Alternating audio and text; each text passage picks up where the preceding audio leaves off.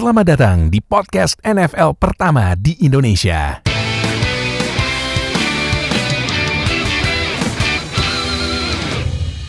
Baik sama gue Vale Host kalian di Zero Knowledge Podcast. Nah, kalau misalnya kalian udah tahu uh, setiap hari Rabu malam podcast siapa? Nah, berarti kalian emang ngikutin podcast kita. Kalau enggak ya ya. Ah, makanya jangan lupa follow yang di Spotify, sorry, yang audioli. Kalau yang nonton video langsung subscribe ke konsisten sus- subscribe biar tetap update sama NFL di Indonesia sama dan channel Betul. kita. Yo, nah, s- kalau kemarin udah bahas top 5 tight end di musim 2020, sekarang kita bahas posisi yang sangat jarang banget disorot sama media, makanya netizen pada nggak tahu kan. Padahal ini posisi paling menurut gua ya, posisi paling vital. Kenapa? Kalau nggak ada dia QB abis, running back abis, ya kan? Nah, walau kalaupun ada juga ya tergantung OL lah. Misalnya kalau misalnya ya OL-nya kayak OL OL tim gurem ya, gitu. Kena sack mulu atau runnya jelek. Ya, Kayak ya tim kan? gue ya berarti ya. Oh, Gue Kak. sih gue sih nggak mau bilang langsung sih kak, cuman karena lo bilang ya udahlah. Itu contohnya udah yang Emang Texans bener kok, bener kok. Gue gue pun ngaku. iya, emang Iya, gitu. jumlah Pak. aku sih ya ya udah. Nah, jadi kita bakal bahas top 5 bukan pemain ya. Kita hari ini bahas top 5 tim offensive lineman musim 2020 karena kalau misalnya kita bahas satu-satu banyak Pak OL.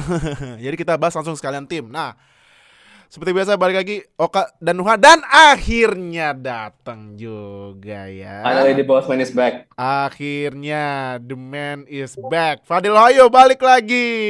Nah, Dil apa kabar Dil? Up man. Baik, baik. Thank you, thank you. Nah, jadi walaupun Fadil Hoyo kemarin gak ikut eh, part podcast, tapi akhirnya balik lagi dan sel- semoga selanjutnya ikut lagi. Nah, yaudah kalau gitu kita langsung aja mulai dan eh, seperti biasa Nuha nanti bakal bikin top 5 OL rookie tapi gabung ya, nggak per satu kalau per satu capek. langsung Iya, langsung lima Iya jadinya. langsung lima gabung OL semua guard, tackle dan center. Nah langsung aja yang nomor lima eh nomor lima kalau gue ya nomor lima gue pilih Packers. Kenapa? Oh, oke. Karena Packers ini walaupun kemarin kehilangan All Pro centernya Corey Linsley ke Chargers jadinya menjaga Justin Herbert. Wah gila sih Corey Corey- kayak sih gue bilang Corey Linsley mungkin ya kayaknya bakal dapat All Pro lagi deh musim depan.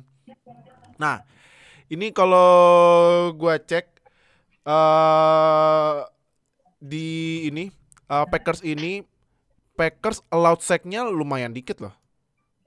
Packers itu allowed sack-nya ke ini Rodgers itu kena sack-nya sebanyak eh bentar, sack itu 20 tuh. Cuma 20 loh. Bandingin sama 2019 yang kena 36 kali. 2018 49 kali. Hmm. Drop banget kan? Steep, lumayan steep sih menurut gua itu dropnya lumayan steep banget. Nah, itu kan pas protectionnya. Run protectionnya lah lu lihat lah si Aaron Jones. Aaron Jones musim 2020 eh 1104 rushing yards, 201 kali lari, 9 touchdown ya walaupun dibanding 2019 lumayan jatuh ya.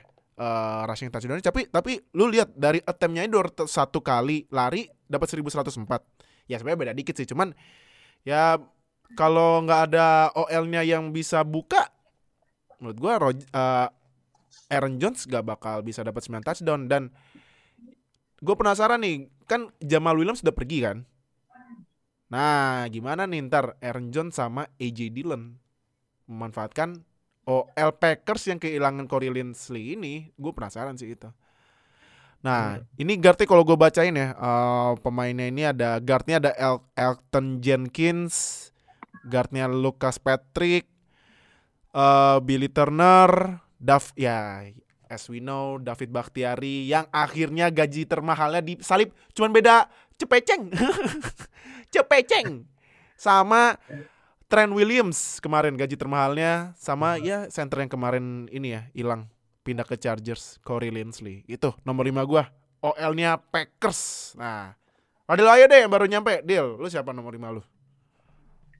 Nomor 5 di gue eh, Buffalo Bills ya. Oh, Bills. Simply Hmm.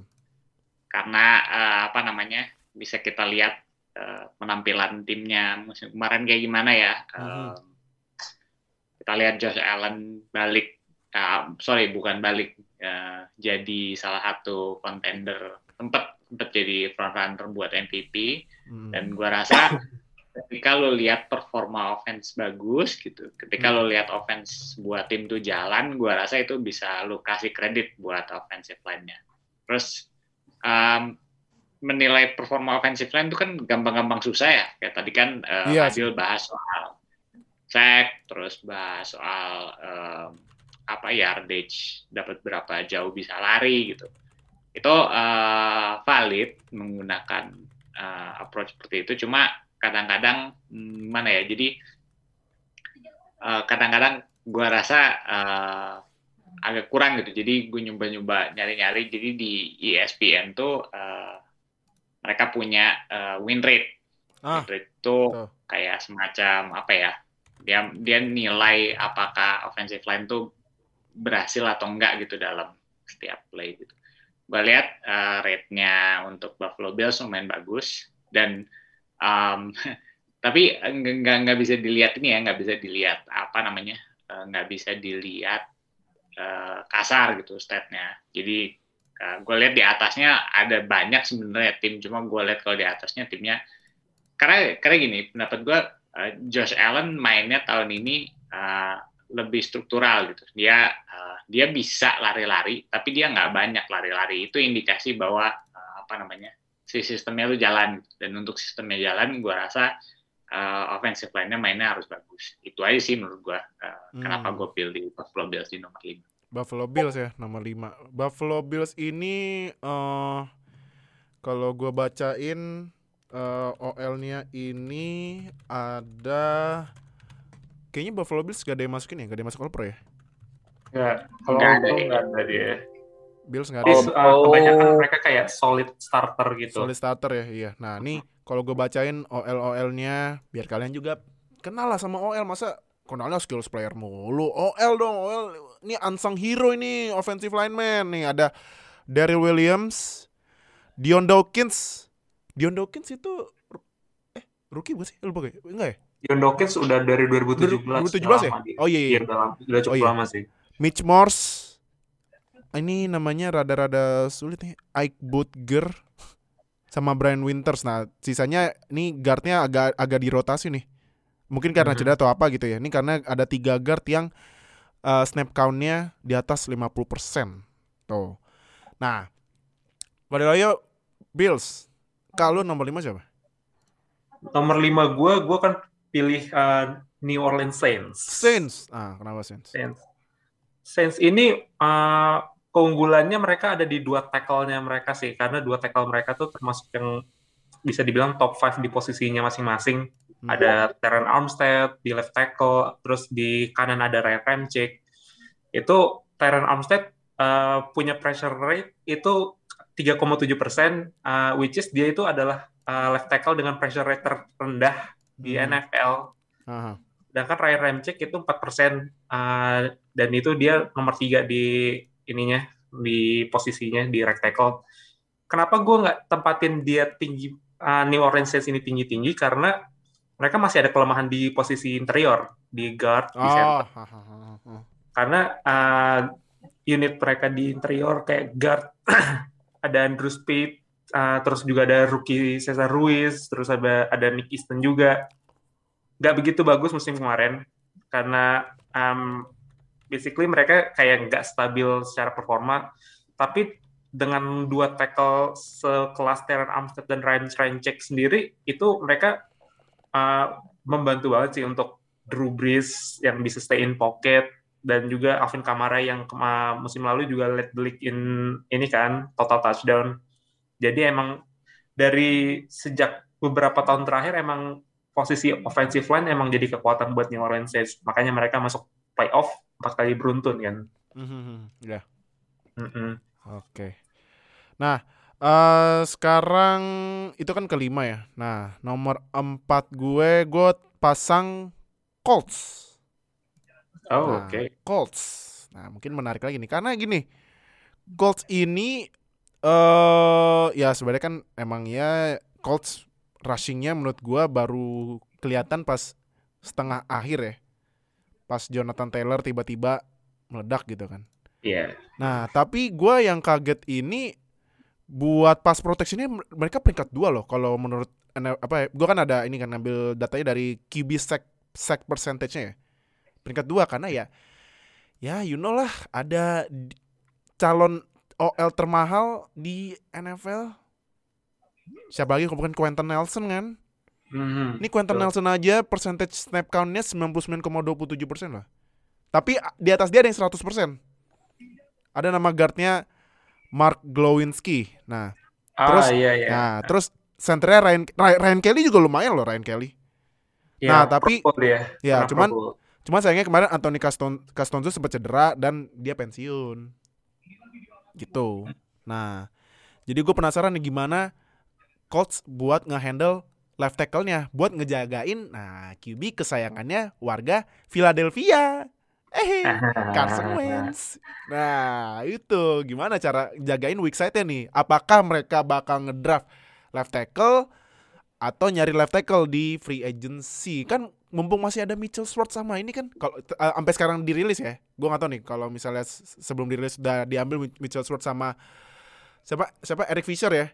Nah, Fisher. tahu Colts ngelir apa mulai apa udah ngesign Mitchell Schwartz sama Eric Fisher gitu kan. Nah, jadi eh ya itu apa em, memang pas protectionnya buat pas protectionnya mantep banget run run protectionnya gua akuin baru ketik kelihatan di pertengahan akhir musim ya nah cuman ya sekalinya kebuka ya lu lihat lah Jonathan Jonathan Taylor kan. Larinya langsung du, sempat pernah 200 yards ada yang 150-an yards. Nah jadi kita lihat nih gimana musim depan apalagi kan Marlon Mack resign re strip sign ya bukan resign ya re strip sign. Nah tapi kayaknya musim depan coach bakal fokus ke Jonathan Taylor sih.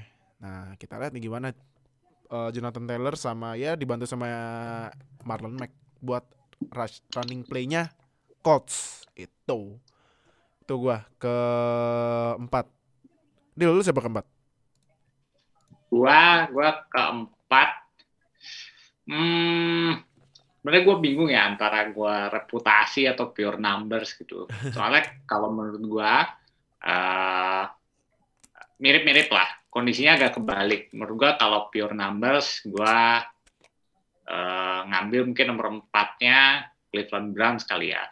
Karena gua rasa eh, eh, numbers kasarnya eh, apa namanya? eh numbers kasarnya bagus banget. Maksudnya eh, untuk passing sama untuk running eh, kayak productionnya gede banget. Cuma eh, kalau dipretelin lagi, terutama bagi yang nonton ya, mungkin ini bias gue aja karena gue fans Cleveland ya. Gue nonton, gua nonton tiap game gitu kan. Nggak bagus-bagus amat gitu sebenarnya. Eh, Hmm. Apa namanya nggak nggak nggak truly dominant gitu. Gua rasa banyak banget ketolong sama uh, skemanya. Gua rasa banyak banget ketolong sama uh, apa namanya performa dari play callernya, head coachnya Kevin Stefanski. Menurut Gua Stefanski-nya. banyak banget uh, instance di mana uh, memang pas aja gitu situasinya uh, apa namanya uh, play call-nya pas banget gitu ketika butuhnya apa keluarnya apa gitu jadi kerjaan offensive lineman-nya sendiri nggak nggak nggak berat gitu Ah. Soalnya gue rasa um, at certain point ya eh, of the season, gue rasa uh, rookie tackle mereka Jedrick Wells struggles a lot gitu. Sempat ada beberapa game di mana gue rasa penampilan dia uh, nggak bagus. Terus kemudian pas apa namanya sempat ada yang cedera kan uh, guardnya satu itu Ada yang uh, cedera ya. Si ini si siapa namanya tuh si aduh siapa sih namanya? Eh guardnya Hubbard ya? bukan Siapa? siapa? Davis Davis Hubbard itu backupnya kalau nggak salah. Oh, oh ini ya De- eh, Davis ya? Iya, ya iya. iya. Wyatt Davis. Oh. Nah, itu waktu dia cedera juga sebenarnya eh, apa namanya eh, kerasa ini, kerasa apa namanya, kerasa Ty Davis ya? Eh bukan bukan Ty Davis, masalah. Lanjut lanjut lanjut, salah gue salah.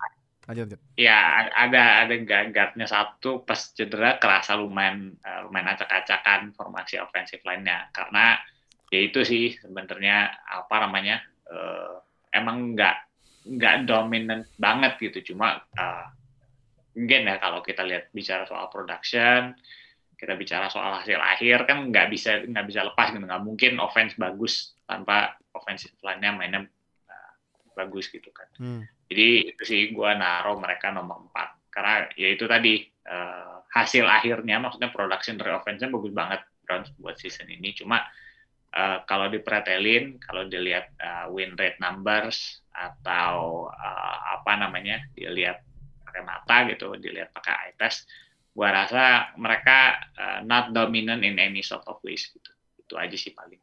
Hmm, oke oke oke.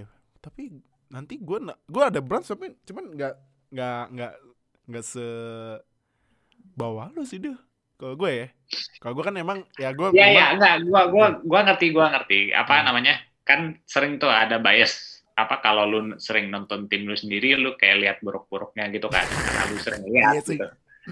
Ya jadi jadi gua rasa ada ada part di mana uh, it plays a part di dalam gua ngebuat list gua gitu. Gua Ah, rasa oke, oh ya gara-gara gua sering nonton Browns jadi gua apa ya pandangannya lebih negatif lah. Tapi ya Oh. ya it's it's part of bias lah. Gua rasa Hmm. kalau buat list nggak mungkin nggak ada biasnya sama sekali. Iya. Ya kayak gue aja gue. Ya ka- mungkin kalian lihat OL-nya Steelers bagus ya tapi hmm, OL Steelers pass protection emang bagus the best malahan. Oh, Big Ben cuman kena sakit cuman belasan. Run protectionnya ampun ambiar. Udah gue melihat kalau kalau Steelers ngeran udahlah ah, here we go again. Udah langsung lost yard atau enggak no gain. Dah. Kalaupun gain yard itu wah berarti udah prestasi banget tuh OL Steelers. Nah, Um, Kak, lu nomor 4 siapa? Nomor gue ternyata sama kayak lu, Deal. Uh, Indianapolis Colts. Ada apa? The Colts. Oh, Colt. Oke. Colts. Oh, gua ya. Oke, sir. Iya, kar- karena sama kayak lu bilang tadi, Hmm. emang uh, posisi tackle mereka sempat ada pergantian personel juga karena Custom uh, Castonzo cedera juga kan. Mm-mm.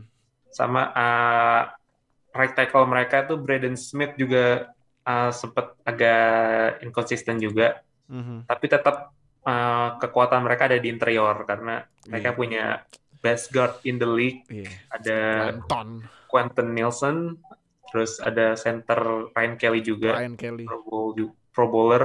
Yo, Kelly. Uh, Mark Glowinski juga is a good starter lah, good starter. Termasuk down year kalau menurut gua dibandingkan musim-musim lalu karena musim-musim lalu Hmm. emang standarnya sejak dilatih Frank Wright, sejak uh, ngedraft Quentin Nelson sama Braden Smith itu second itu 2018 berarti. Mhm. Itu emang standarnya tinggi banget sih karena udah sempet kayak mereka tuh di posisi dua, posisi satu di beberapa reference website dan juga mereka juga salah satu tim dengan list sack dari 2018 juga. Yep. So in reference sebenarnya emang termasuk down year tapi eh, down year-nya bukan down year yang benar-benar signifikan banget sih. Mhm. Mungkin uh, satu concern-nya adalah mereka bakal coba address posisi left tackle karena Ah, iya. uh, left tackle mereka yang aslinya kan Castonzo Pensiun. retire ya Yoi. atau Retire, retire.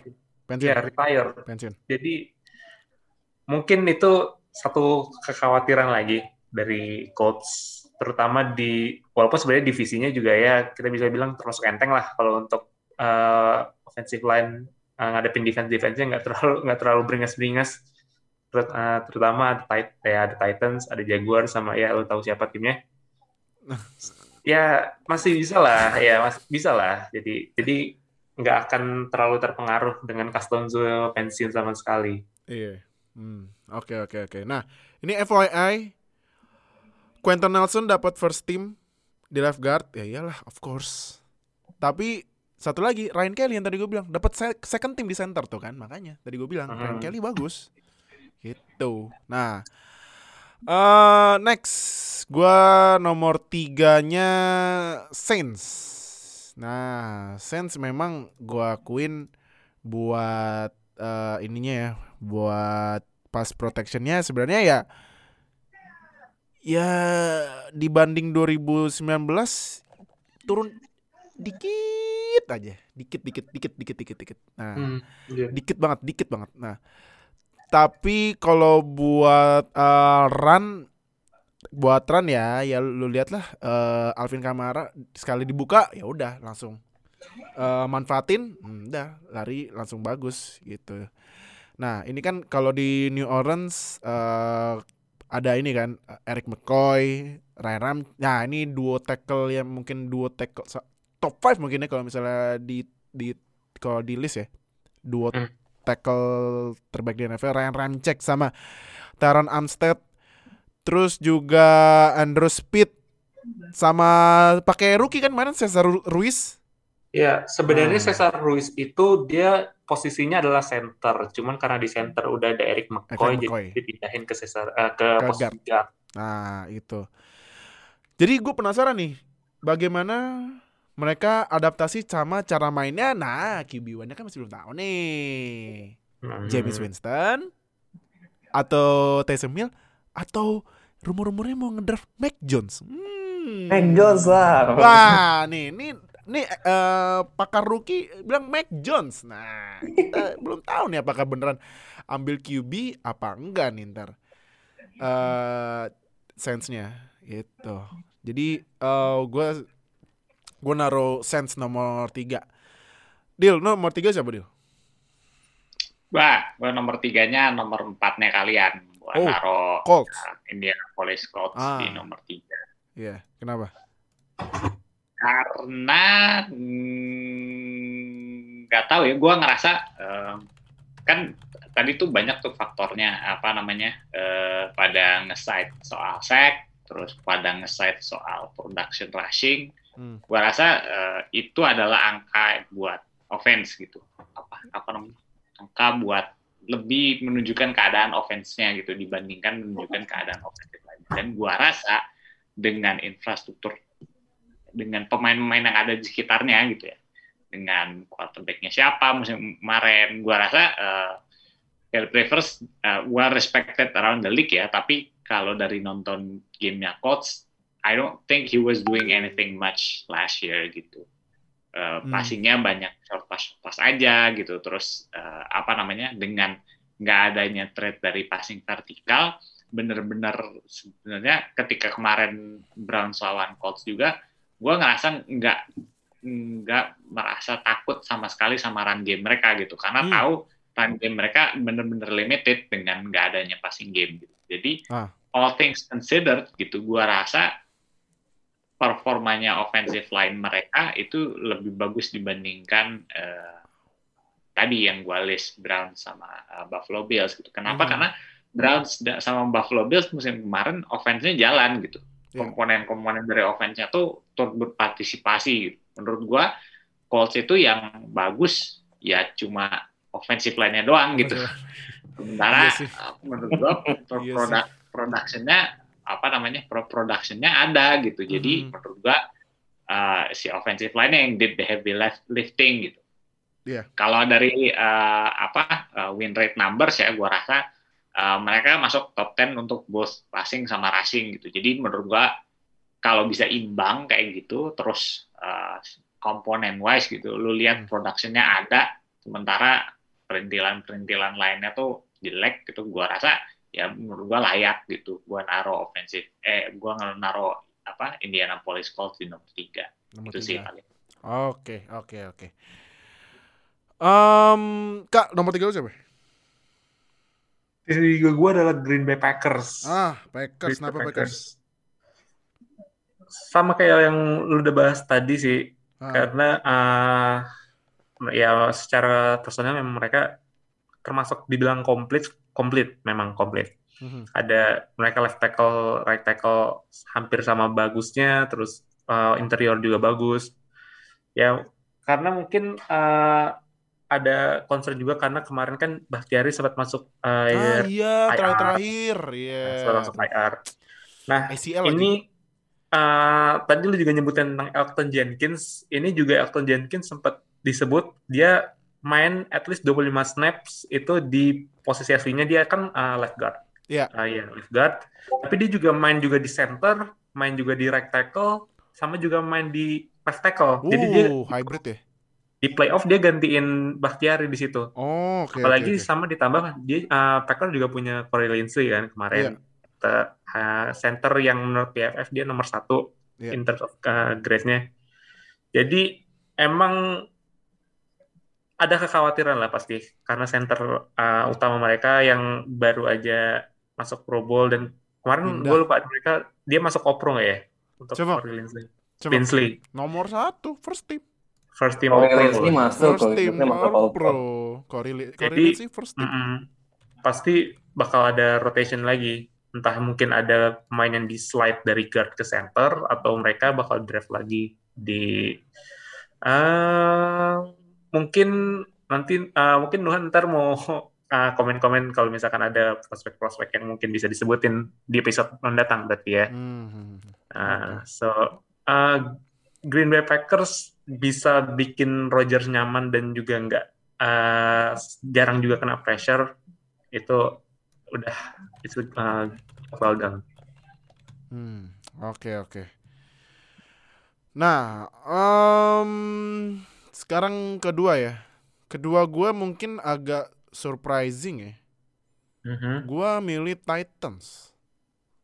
Nah, Oke. Titans. Titans. Karena Titans ya rushingnya ya gue akuin memang ya mungkin netizen bilangnya sebenarnya iya kan Titans eh, bikin punggungnya dari Henry pegel jadi harus sering dipijet tuh punggungnya Henry lalu juga lu salah pak Tannehill juga bagus mainnya walaupun juga pas coveragenya ya ya sebenarnya pas pas coveragenya ya rada rada rada rada dikit tapi agak jelek dikit banget sama Saints.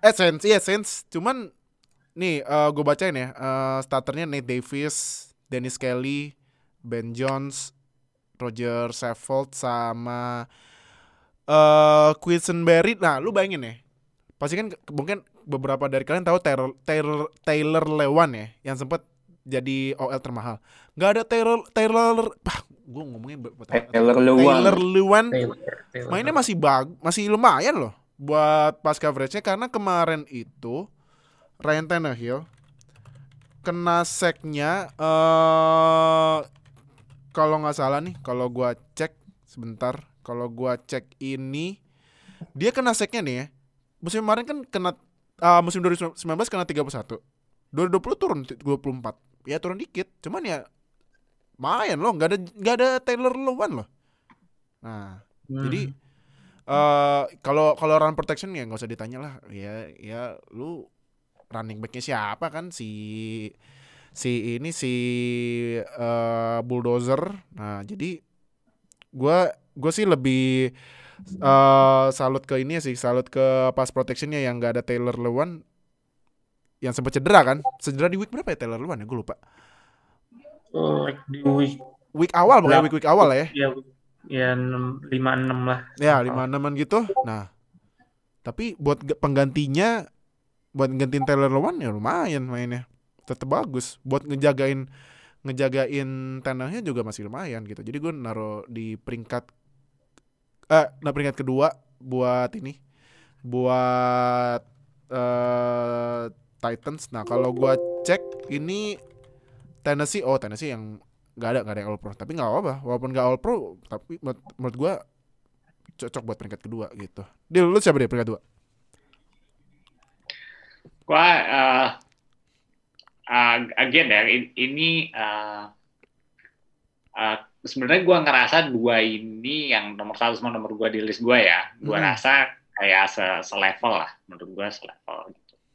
Uh, tapi um, pas gua cari win rate metricnya bedanya lumayan jauh gitu. Jadi eh, kalau lumayan jauh terus kan biasanya gua bertanya-tanya gitu, eh, ada nggak kira-kira yang menyebabkan apa, salah satu pekerjaannya beda jauh gitu. Jadi mungkin eh, verdict gua eh, verdict gua adalah eh, apa namanya sebenarnya nggak beda jauh dan mungkin dengan agak berat hati ya Oh. Soalnya uh, kalau dari apa uh, kan ada tuh uh, ada di Twitter kadang-kadang ada ada ada spesialisnya, jadi ada analis yang hanya memperhatikan trenches aja, hanya memperhatikan online Hmm. sama Oke. Uh, yang nomor tim yang nomor dua ini sering banget dibahas sama si analis itu. Jadi gua Hmm. rasa sebenarnya mungkin kalau dari true eye test ya artinya orang yang beneran nonton game Oh, satu oke. terus diliatin satu gitu ya. Mhm. Gua rasa tim ini mungkin nomor satu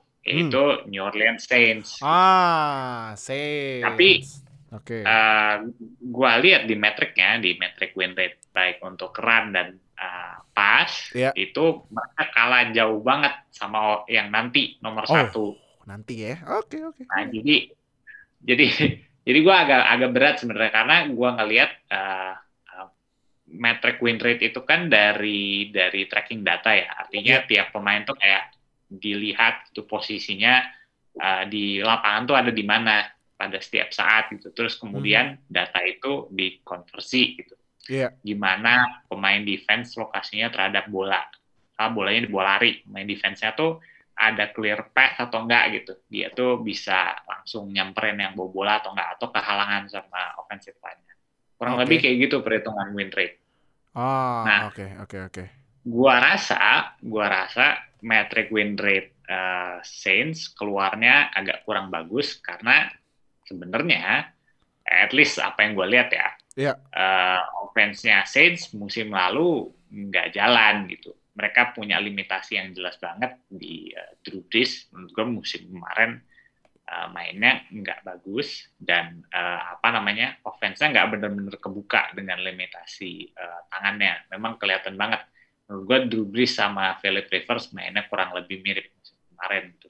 Uh, banyak banget short pass-nya. Kadang-kadang aja uh, apa namanya kadang-kadang aja bisa dipas dan uh, apa namanya uh, rely heavily on uh, their running backs gitu. Uh, Mhm. baik di Colts maupun uh, di Saints itu sih.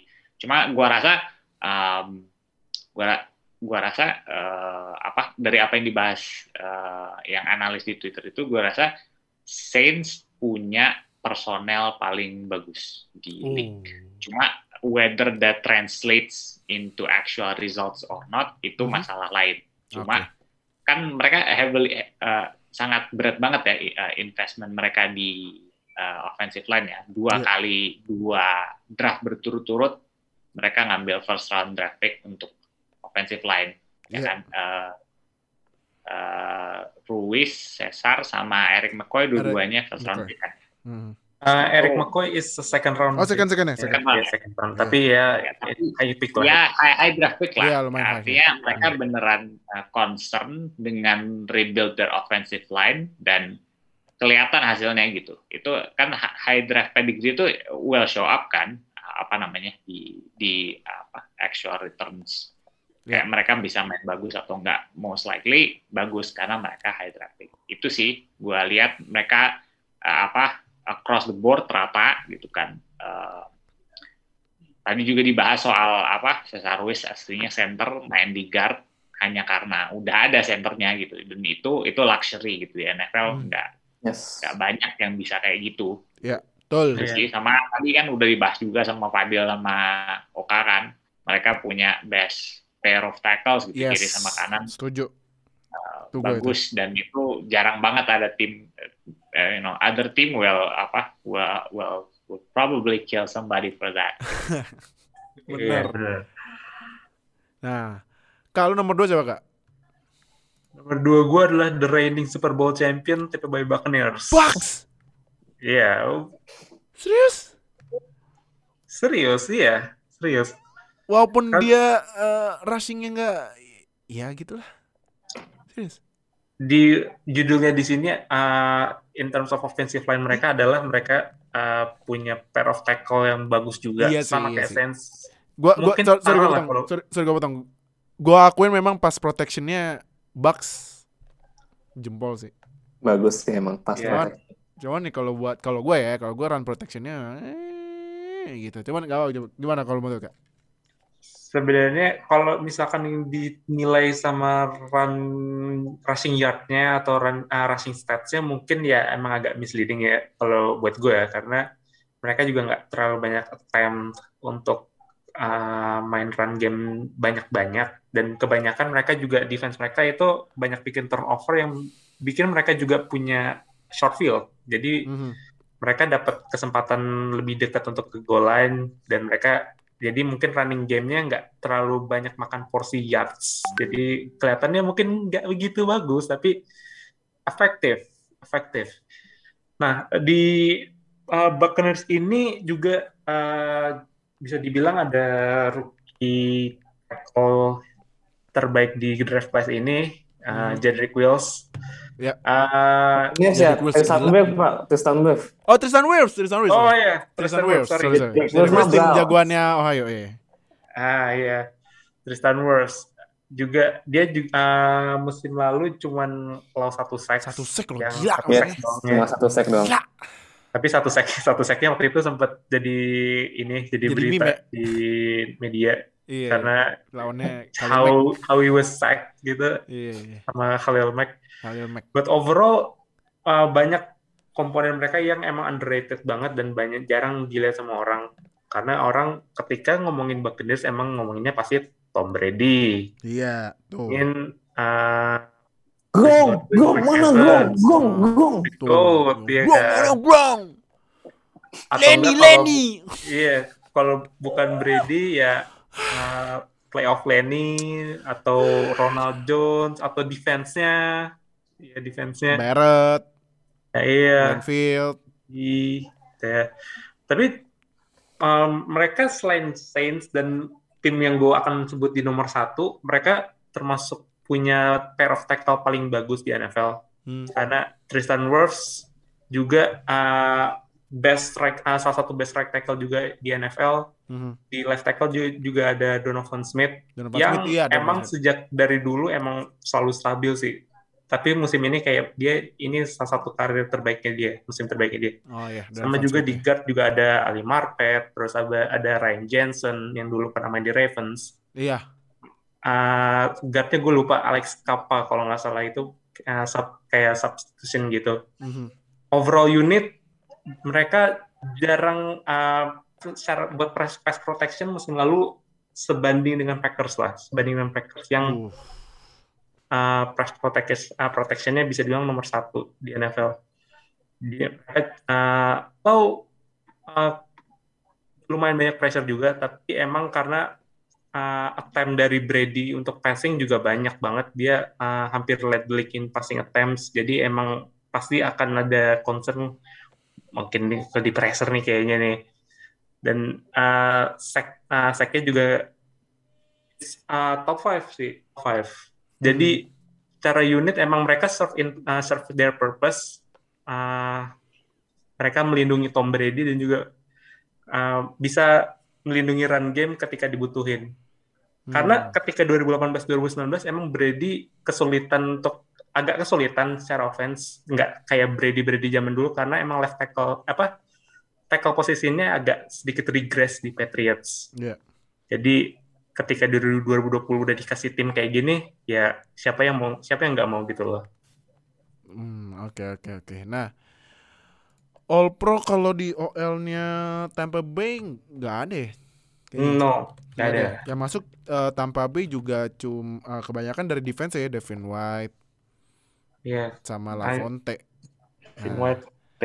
Iya, jadi oke. Nah, terakhir peringkat pertama gua. Nah, tadi yang gue bilang ke lu, deal gue, gue naruhnya tim jagoan nomor satu deal. Ya karena karena gue nggak liat win rate ya. Gue nggak liat win rate, sorry, maaf ya netizen. Ya kan, ya Fadil yang lebih ngerti gitu, paham gua. Nah, cuman yang pertama ya, gua gua nge-state ini dulu ya, prestasinya OL-nya ya. Nih tiga pemain masuk All Pro loh, Bitonio, Iyalah. Tret, eh Bitonio, Taylor sama Conklin. Nah, itu yang pertama. Yang kedua, gua se- gua juga kaget em, jagain ya sebenarnya sempat ada yang nembus-nembus juga ya. Ya kan? Tapi buat ngejagain Baker Mayfield musim ini Baker Mayfield kena sack itu sebanyak em seknya 20 26. berapa? Nah, lu bandingin musim 2019 40. Lumayan drop Hmm. kalau menurut gua, lumayan drop. Gitu. Carson Wentz juga sama 40 40 lebih sekian. Nah, tuh. Nah, makanya jadi eh kalau kalau run protection dah gua nggak usah gua gua nggak bisa komen apa lagi karena memang run protectionnya Browns Iya komplit lah lu run protection buka run protectionnya bagus ada cap ada Han yang yang backup tapi statsnya stats R- RB1 sebenarnya menurut gue ya RB1 di tim-tim maksudnya tim-tim yang yang mediocre atau gimana gitu ya.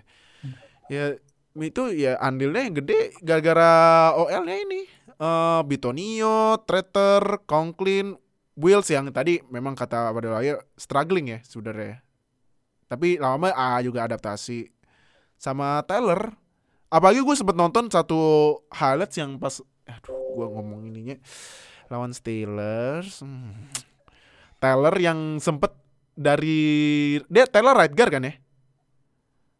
Taylor pas itu right guard dia langsung lari cepet banget langsung ngebuka ruang buat Karim Han lari terus touchdown nggak salah oke gue aduh anjir emang gila nih makanya gue liat OL Browns kalau kalau gue ya versi gue versi gue OL Browns the best offensive line man team musim 2020 kalau gue gitu nah deal nah jadi siapa deal nomor satu lo Kalau gua, gua nomor satunya Packers. Wah,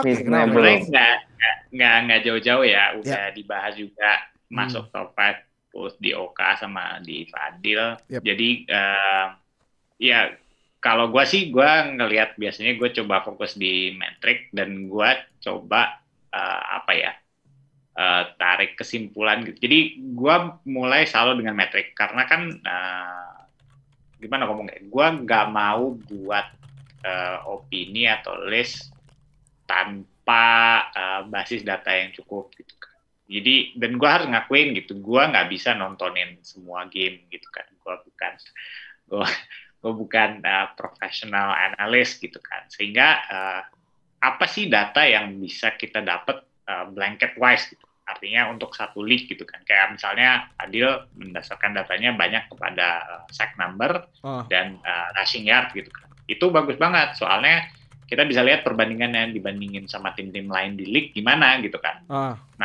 Tapi eh, apa namanya itu tadi gua rasa rushing numbers dan sack ya ada ada pernyataan menarik katanya. Sack numbers itu sebenarnya statnya quarterback bukan statnya offensive line ah, oke oke oke. itu itu itu gua gua gua uh, gua found cukup menarik gitu. Dan Hmm. um, gua rasa untuk uh, win rate uh, memang untuk pass win rate gua rasa itu inflated ya. Kalau pernah nonton Rodgers main Rodgers tuh bisa kayak dia maju mundur doang terus si defensive line lawan tuh bingung.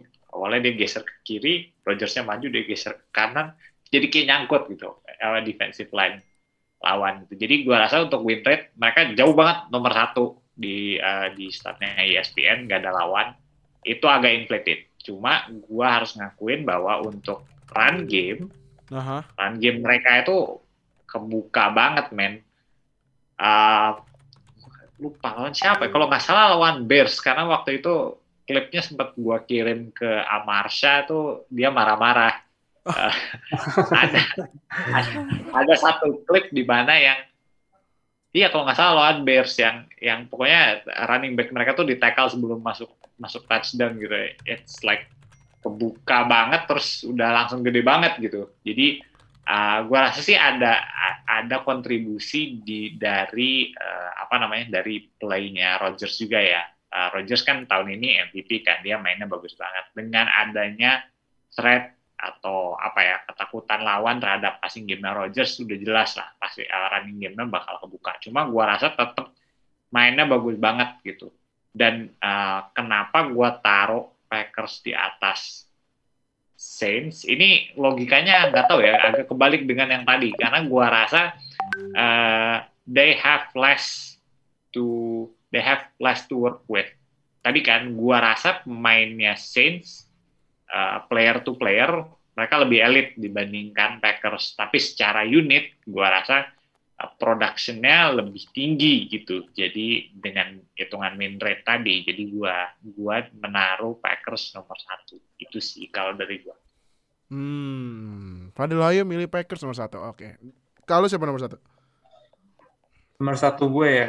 Hmm, Houston Texans dong. Oh enggak, Deng. Bukan. Apaan lu? Pasti Cleveland Browns lah. Oh, Browns. sama. Iya. Ke- Cleveland Kenapa sama? Browns. Kenapa? Eh, gue pilih mereka nomor satu karena bisa dibilang kayak disimpulin bisa dengan satu kata sih improvement karena musim lalu emang mereka termasuk bottom 10 juga di offensive line-nya karena eh, kayak lu bilang tadi wah, dari Fadil kayak Baker udah kena sack eh, 40 lebih ya musim lalu. Dan musim ini emang turun drastis. Jadi emang eh, mereka off season kemarin juga fokus untuk untuk benerin dari offensive line mereka. Eh, draft eh, Jedrick Wills terus habis itu sign Jack Conklin terus sign Bill Bill Callahan. Ya mungkin ya di Ohio ya jadi Itu itu itu itu yang paling itu itu top signing itu Bill Callahan itu. Kalau Iya. nggak ada Bill Callahan nggak akan jalan. emang Bill Callahan termasuk mastermind-nya untuk hal offensive line. Jadi emang uh, position coach untuk offensive line ya Bill Callahan. Jadi unitnya Browns ini emang mereka udah punya left guard yang bagus dari Joel Bitonio. Lalu centernya juga uh, solid center juga JC Trapper.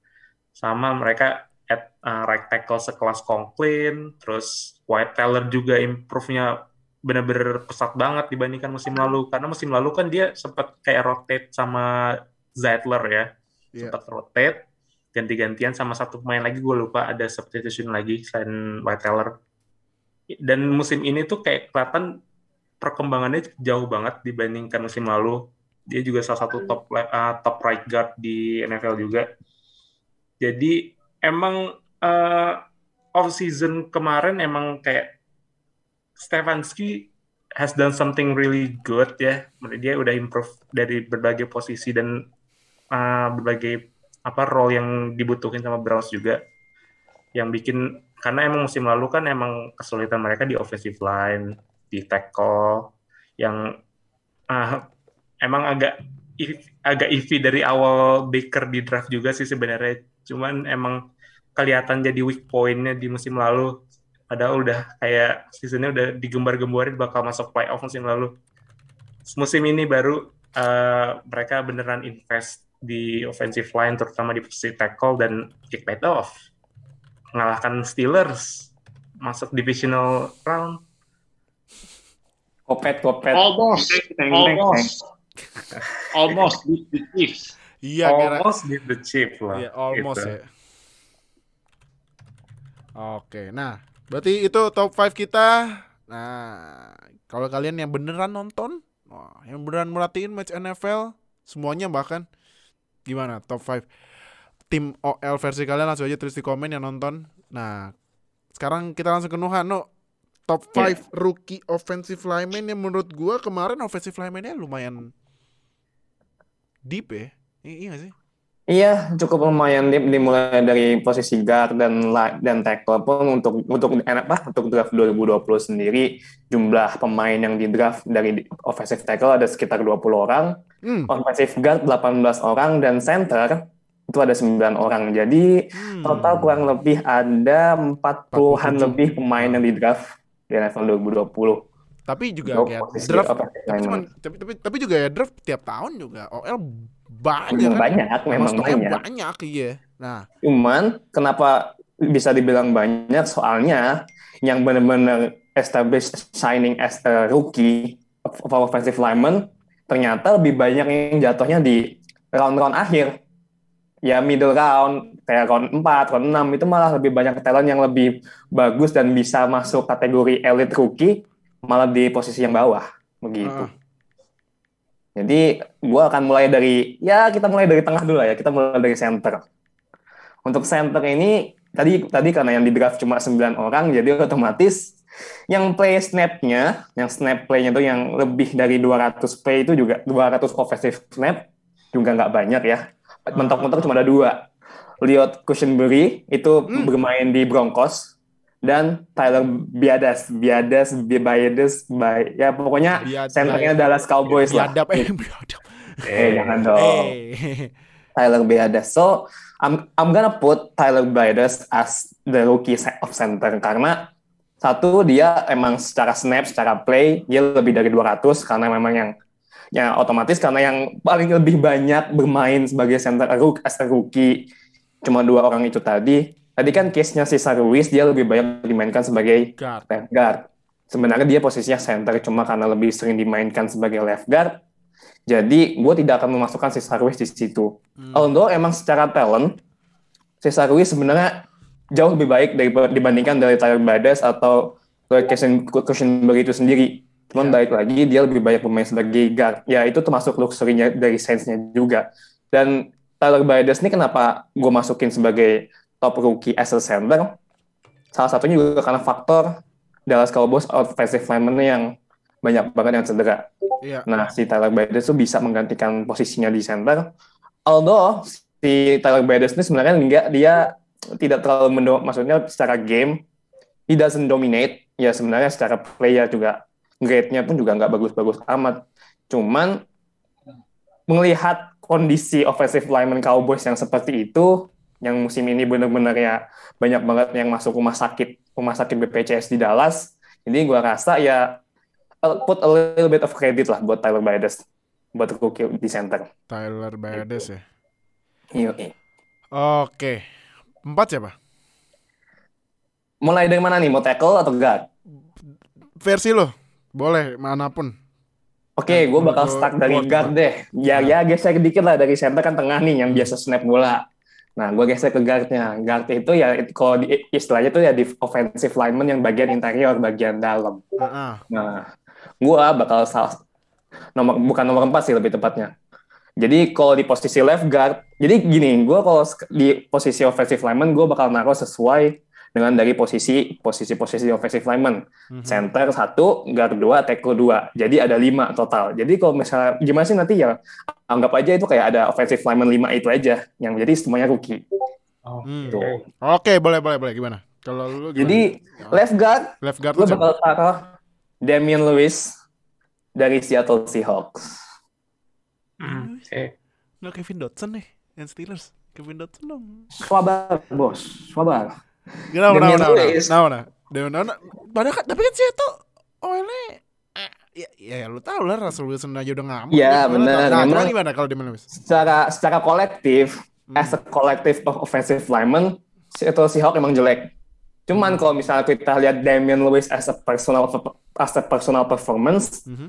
dia yang bagus. Oh, dia yang oke. dia yang bagus di situ. Mhm. Walaupun sebenarnya di awal kayak dia tuh sempat struggle itu kan ya dengan apalagi secara as a collective team, offensive lineman as a collective, emang Seahawks tuh memang jelek banget. Nah, Lewis ini memang dia grade-nya pun juga cukup tinggi as a rookie. Jadi bisa dibilang Jamin Lewis itu menjadi ya, ya bright spot lah di offensive lineman-nya di Seahawks ini.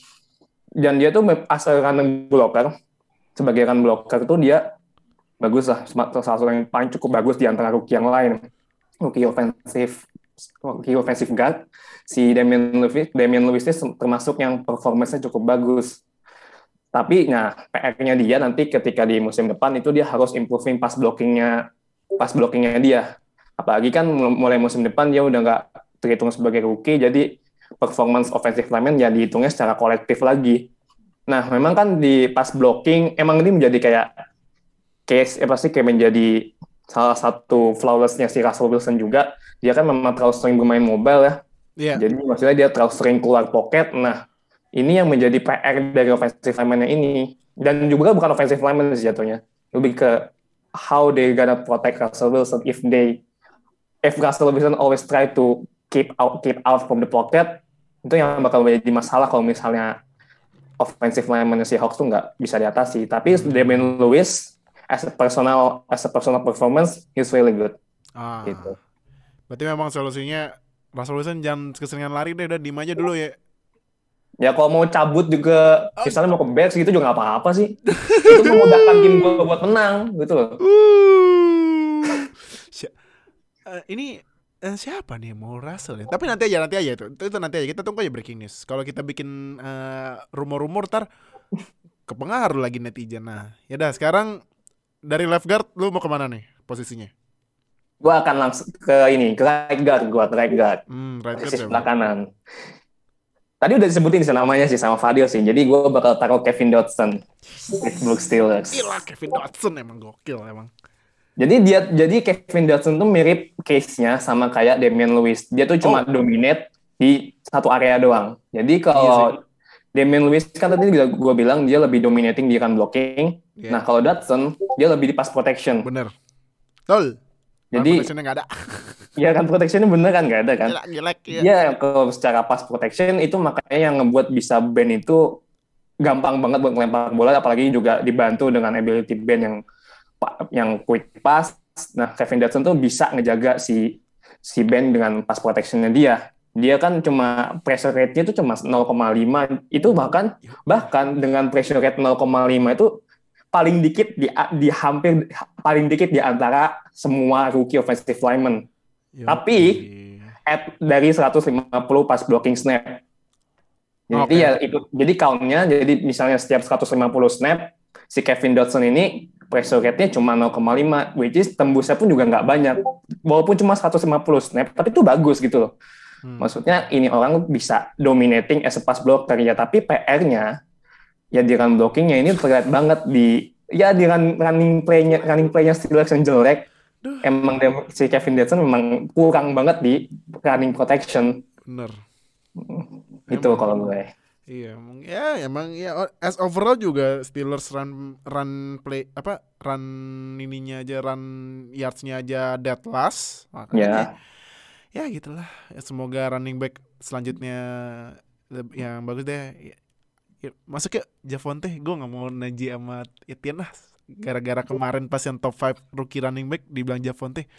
Uh, Javonte nih. Oke oke oke. Yaudah. Nah, dari right guard sekarang ke mana? Left tackle apa right tackle? Sekarang kita ke right tackle dah. Nah, right tackle udah Right tackle siapa nih. ya? Gua bakal tar lu bisa nebak gak kira-kira gua bakal naruh siapa dari lu bertiga? Bukan Bisa nebak gak siapa? bukan Tristan Wirfs.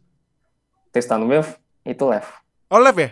Oh, gue tahu right tackle. Gue tahu. Yang menurut gue tim terbaik dari tim yang akhirnya nggak masuk playoff. Gue tahu siapa. Karena nih kalau misalnya gue liat di top 5 eh top 10 rookie ranking di CBS, dia top 5 mulu. Gila gue liat, ini siapa ini? Pas gue Yes. liat mainnya, anjir gila sih. Gokil dia mainnya. Yes, Gua tahu gua siapa. bakal naruh Michael Onwenu from Itu England Michael Onwenu Patriots. ya, Patriots sih, bener. Nama Michael Onwenu. Onwenu ini dia kan di draft sebagai guard. Cuman dia ber- 12 game bermain sebagai right tackle. Iya. Tapi dia juga bisa bermain sebagai left guard dan Oh. right guard. Jadi selama satu season 16 game dia bermain di tiga posisi yang berbeda. Mhm. Dan grade-nya dia, ini kalau menurut PFF, untuk left guard dia grade-nya adalah 83,5. Aha. Untuk right guard dia 79 79,7 dan untuk right tackle dia 79,2. Aha. Itu kalau bisa di atas 75% bermain di tiga posisi, itu luxury banget man, itu mewah banget. Tuh. Lu dapat pass protection yang solid dan bisa bermain dan kan blocking dia juga salah satu yang paling mewah. Makanya tadi kan gue sempat bilang di awal, justru malah rookie yang paling bagus offensive lineman justru malah sebenarnya yang di roundnya paling bawah. Maksudnya grade grade, grade round draftnya tuh yang bukan yang first round. Ah. Jadi ya menurut gue sih ya ini memang case yang menarik. Tapi karena Michael Owenu bermain di Patriots sebagus itu, walaupun timnya secara ya menangnya cuma 97 akhirnya nggak masuk playoff. Cuman on the other side, lu bisa ngebangun, lu bisa building offensive line, bisa menjadi ya Michael Owenu sebagai your main player. Apalagi Joe Tooney baru aja cabut. Ah, iya Joto ini cabut ke Chiefs ya. Betul. Joe Tooney cabut, lu bisa memainkan Michael Owenu di beberapa, di beberapa posisi. Jadi ada kemungkinan Patriots lu masih ada leverage untuk drafting OL di musim ini di 2021. tapi lu bisa memainkan Michael Onwenu di berbagai posisi karena lu bisa mengisi kekosongan di Jotune itu tadi. Hmm. Karena tadi juga gua bilang pas protectionnya bagus, as a run blocker dia juga dia juga bagus. Makanya Cam Newton rushing touchdown-nya juga banyak lagi kan. Mhm, betul. Walaupun passing touchdown-nya cuma sekitaran berapa. Jadi ya untuk right tackle gue bakal naro Michael Onwenu terlepas sebenarnya Mackay Becton dan Jedrick Will sebenarnya as a personal individual mereka juga bagus cuman untuk melihat bagaimana performance mereka as individual tadi juga Fadil Wahai udah bilang Jedrick Wills agak struggle sebagai offensive tackle. Iya memang cukup struggle. Mackay Becton juga sebenarnya bagus cuman melihat dari performa timnya secara individual gue nggak akan menaruh Mackay Becton di situ karena Jets just being Jets. Jadi ya gue bakal lebih memilih naruh Michael Onwenu di right tackle. Iya nih makanya gue juga gue pas yang tadi gue bilang di awal pas gue liat top 10 uh, rookie rankings di CBS kok ini siapa Michael Onwenu ya? Pas gue cek gila Onwenu six round draft six round draft pick loh. Iya, six round Pas ya. gue nonton match Patriots, oh, gila nih orang boleh juga ya Michael Kayak, Onwenu. kayak batu dia, Pak. Yo, ih, Onwenu susah kayak lewatnya ya. Nah, Hmm, gue Patriots ini ngedraft offensive line di middle round middle round. iya, sama spesialisnya. Tuni third round, Mason fourth round, Hahaha. terus Cannon fifth round, Onwenu sixth Six round. round iya. Iya. Emang spesialis ya Patriots ya nyari OL di round round Iya. mid sama late ya. Ya, Pemain secara general mereka jago sih kalau pilih late round pick gitu. Karena dia Iya. mereka juga pilih sixth round QB dulu kan. Ah, yang Itu sekarang dia. juara di Jared Stidham. ya, ah. ya kita sebutin nama lain jangan yang itulah kasihan udah udah masih nggak masa masih nggak bisa move on ah janganlah Iya, Yaudah. makanya makanya gue sebutin Jared Stidham. jadi left tackle udah ketahuan lah ya. Yang jagain Brady lah ya. Ya sudah jelas lah. Gue bakal taruh. Tristan Wirf Ah, ah. number 13 pick the draft. Bahkan sampai Buccaneers pun sampai rela trade up. Kok nggak salah seingat gue dia rela trade entah trade up atau trade down ya gue lupa. Aha. pokoknya dia harus korbanin beberapa draft pick dia buat ngambil Tristan Wirf allowed cuma satu sack. Satu sack doang. Dan ya itu karena memang karena lawan lawan match apa, apa namanya match up lu sama Khalil Mack gitu. Ya kita tahu lah Khalil, Khalil Mack tuh ya one of the best pass rusher gitu. Tapi Oh. maksudnya lu cuma allowed satu sack as individual performer. Dan lawan lu lawannya si siapa namanya? Lawan biasanya match up-nya si Tristan Wirfs nih tipikal-tipikal defensive end yang benar-benar ya top top tier-nya lah. Cameron Jordan, Joey Bosa, Khalil Mack. Lawan-lawan mereka lu bisa bisa menahan pressure sebesar itu dari mereka ya it's a proof man. Maksudnya investment tuh paid off si Buccaneers ini. Memang memang se- memang sejatinya di dari awal mereka drafting Tristan Wirfs itu memang tujuannya untuk memprotek Tom Brady. Memang sudah itu tujuan dan memang secara talent Tristan Wirfs itu bisa dibilang ya mungkin the best the best offensive tackle at that draft. Mhm. Mal- malah gue merasa aneh kalau misalnya ini kok Tristan Wirfs kan dia di draft nomor 3 as offensive tackle setelah Andrew Thomas dan Jedrick Wills. Mhm. gue gue aneh sih kok si Giants kok bisa drafting Andrew Thomas gitu. Padahal man yang paling bagus padahal Tristan Wirfs gitu M- mungkin kalau misalnya si Tristan Wirfs di draft sama Giants mungkin case-nya juga akan berbeda. Maksudnya probabilitas Giants buat menang buat menang as a team itu bisa jadi berubah tapi karena tapi ya gue mau agak sedikit bandingin dengan Michael Thomas ya Michael Thomas eh Michael Thomas sorry Andrew Thomas Andrew Thomas Andrew Thomas tuh dia mainnya tuh ya, ya technically biasa aja gitu. Bahkan di beberapa play dia tuh nggak pressure rate dia tuh malah sack sack allowed-nya cukup banyak. Lu bandingin sama Tristan Wirfs yang cuma allowed satu sack doang. As a whole season 16 game dia cuma allowed satu sack yang di mana lawan lu Khalil Mack. Ya lawan Khalil Mack kita pahami sampai highlight pun ya kita tahu highlightnya bahkan sampai dikeguling. But for the most of all of season Tristan Wirfs is really really good. Jadi ya Hmm. the investment paid off. Gua nggak perlu lagi menjelaskan how good Yep. the GM draft Jason Tristan Wirfs. Jadi ya, ya you know how the, how it ended as a Buccaneers as a team Super Bowl winner. Oh, That's it. Oke. Iya, apalagi lagi-lagi statsnya dia cuman allowed satu sack doang loh gila ya emang Tristan Wirfs. Jadi ya itu akhirnya top 5 OL tim dan rookie versi kita. Kalau kalian mau bikin versi kalian sendiri langsung aja tulis di komen. Jadi thank you Oka, Nohan dan pasti dan pastinya Fadil Ohio yang udah join lagi ke podcast. Buat kalian nonton di video jangan lupa subscribe ke Konceng sambil subscribe biar kita upload dapat notifikasi langsung nonton biar update sama NFL di Indonesia sama channel kita dan jangan lupa like, comment, share video ini yang dengerin di Spotify audio only langsung follow biar dapat notifnya. Berarti nanti week Oh iya, tadi udah nunjuk, nunjuk di bawah jangan lupa fo- uh, join sosial media kita semuanya, gak usah malu-malu. Nah, um, berarti next di hari Jumat atau weekend ada ini ya. Top 5 OL mungkin ya. Top 5 atau top 3 nih biar nggak gimana? No. Ntar. Gua rasa untuk top 5 untuk lima orang pun juga masih bakal capable buat kita ambil gitu. Siapa sih yang bakal Ah. bagus as a offensive lineman rookie 2021. Oke, jadi tungguin aja nanti. Tungguin aja. Siapa tahu ada apalagi tim lu kayak tim gua kan yang butuh OL gitu. Siapa sih OL yang yang cocok nih buat di draft? Nah, makanya dengerin nanti. Jadi Gitu. thank you udah nonton dan dengerin. See you di episode selanjutnya ya. Bye. Bye. Terima kasih telah bergabung dengan Zero Knowledge Podcast. Follow kami di Instagram dan Twitter at NFL Fans Indo. Atau bergabung dengan kami di Line Square dengan keyword NFL Fans Indonesia. Sampai jumpa di podcast berikutnya.